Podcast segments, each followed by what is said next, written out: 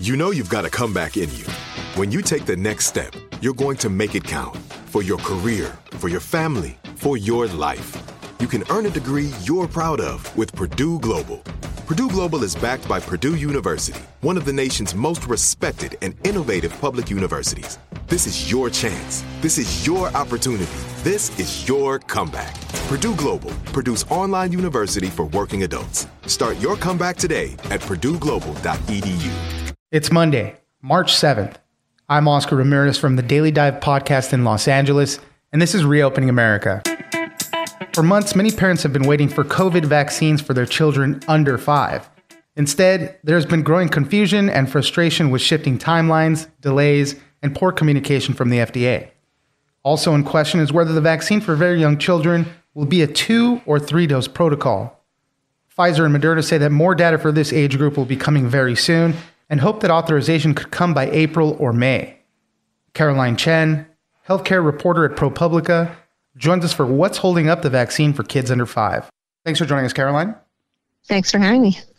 Well, wanted to check in on what's going on with vaccines for children under five. There are a lot of parents out there that are still waiting their kids to get vaccinated. We're seeing all sorts of mask mandates and uh, other COVID restrictions being relaxed all over the country. It really seems like we're beginning to get into this next phase of the pandemic. But there's a lot of frustration and confusion among parents who are still waiting for this piece of the puzzle for their families, for their decisions. And we're, you know, like I said, it's just a lot of confusing stuff coming out of the FDA, coming out from Pfizer and Moderna, waiting for more data. So, Caroline, you kind of dug into what the latest is that we know about all this. Tell us more about it, please. So, maybe I would start with talking a little bit about what I've been hearing from parents, if, if that makes sense to Sure. you. Yeah, definitely. Um, just about what their concerns are. So I think there are different parents who have different opinions on, on vaccines. I know everybody wants to do the best for their kids. There was a recent poll from the Kaiser Family Foundation that found that about a third of parents don't plan to give their kids vaccines, about a third are in the wait and see, and then about a third that are really anxious to have a vaccine for their under five year old. And when I talked to some of those parents, their main concern was not actually preventing infection because they know that generally for kids, COVID is very mild, but they were worried about having a severe outcome, just wanting their kid to have some protection because we know that the vaccines have done very well at lowering the chances of hospitalization or other sort of serious outcomes. So I think there are a lot of parents who have the mindset that like that is what they want to prevent for their kid, even if it's rare.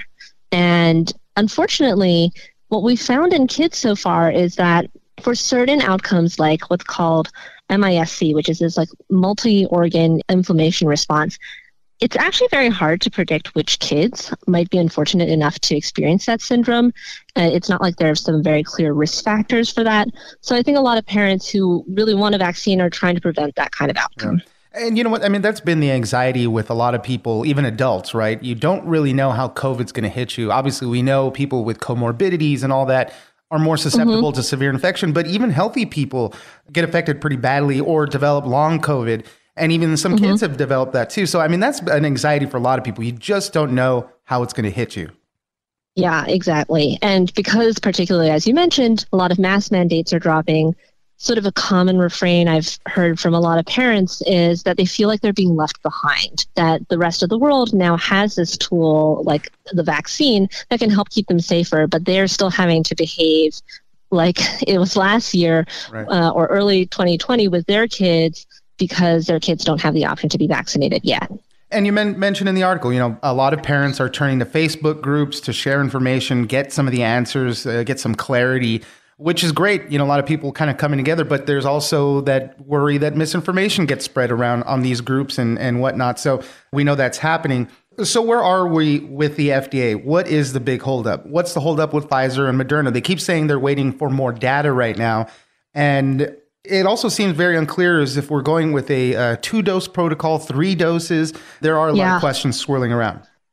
There's a lot to unpack here, so I'm going to try to make this as clear as possible in a short amount of time. So we have to take these two companies separately, Pfizer and Moderna, because they're kind of going on different tracks.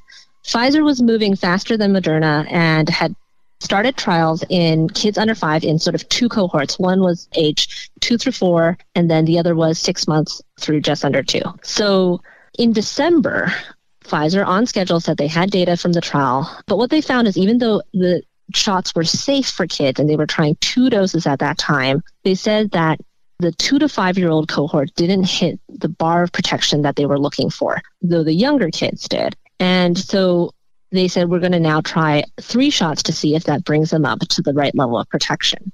So then this is where it gets a little confusing. you know, Delta and Omicron hit um, more and more kids were hospitalized, and the FDA took what was really an unprecedented move to say, hey, we're going to schedule a meeting so that outside experts can review the data and see if we want to authorize two shots first with the presumption that, you know, we're going to get third shot data there. And the idea was the risk to kids is higher than it's ever been in the pandemic right now, and they can get started on a three shot series. And by the time they get to the the moment that they're ready for their third shot, that should be authorized. So this was controversial because there were a lot of experts who pushed back and said, well, what if three shots isn't enough? You're presuming efficacy that we don't know yet. And so what ended up happening was Pfizer did get more data, real world data, as this trial is ongoing. And sort of timing of two things coincided. So they got more data that showed that like in adults, it's been reported um, by this is, doesn't come directly from the companies, but it's been re- reported by a number of outlets that uh, the three shots still also didn't work as well against Omicron. And then the Omicron wave sort of died down. And so the FDA decided that sort of the risk benefit profile for kids nationally has changed. There's less risk now because there's less Omicron. And so they delayed that meeting to say we're going to wait until we have data from all three shots. So right. let's take let's take our time with are, this now. Yeah. right. Depending on who you are, that could be really frustrating because you were just told like your kids can start maybe soon start getting shots. And then other people who are like, no, I like really want to wait for all the data to come in might be more reassured to know that the FDA is taking a bit more time here. So but all of this sort of came out without a ton of explanation and so I think for parents, it felt like whiplash. You're like, you scheduled this meeting and then you delayed this meeting. Like, what's going on? How long is this going to take? That, I mean, that's been one of the biggest problems for both administrations now handling the pandemic, communication coming out of things. Yeah. There is, I guess, some good news, right? The, both companies, uh, Pfizer and Moderna, say they're going to have data pretty soon this spring, yeah. March. you know, that timeline could change as well. The big thing is, it, it does seem that the vaccines are safe. We're just trying to get ready, uh, trying to see if the antibody levels get to there, right? Or, or are we hearing anything else?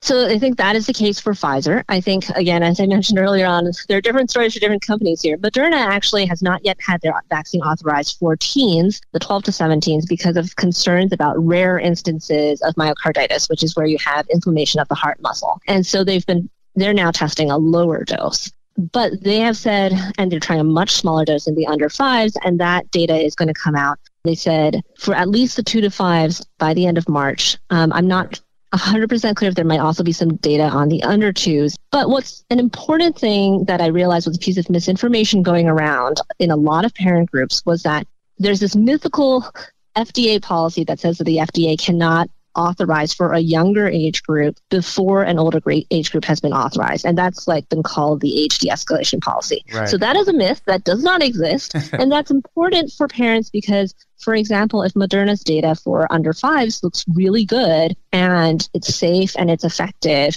the FDA would be happy to consider authorizing for that age group even before the 12 to 17s or the potentially the 5 to 11s have their vaccine authorized. And so there's not going to be some sort of like holdup that's just logistical. And I think a lot of parents have been concerned about that because of misinformation going around. Caroline Chen, healthcare reporter at ProPublica. Thank you very much for joining us. Thank you. I'm Oscar Ramirez, and this has been Reopening America. Don't forget that for today's big news stories, you can check me out on the Daily Dive podcast every Monday through Friday. So follow us on iHeartRadio or wherever you get your podcasts.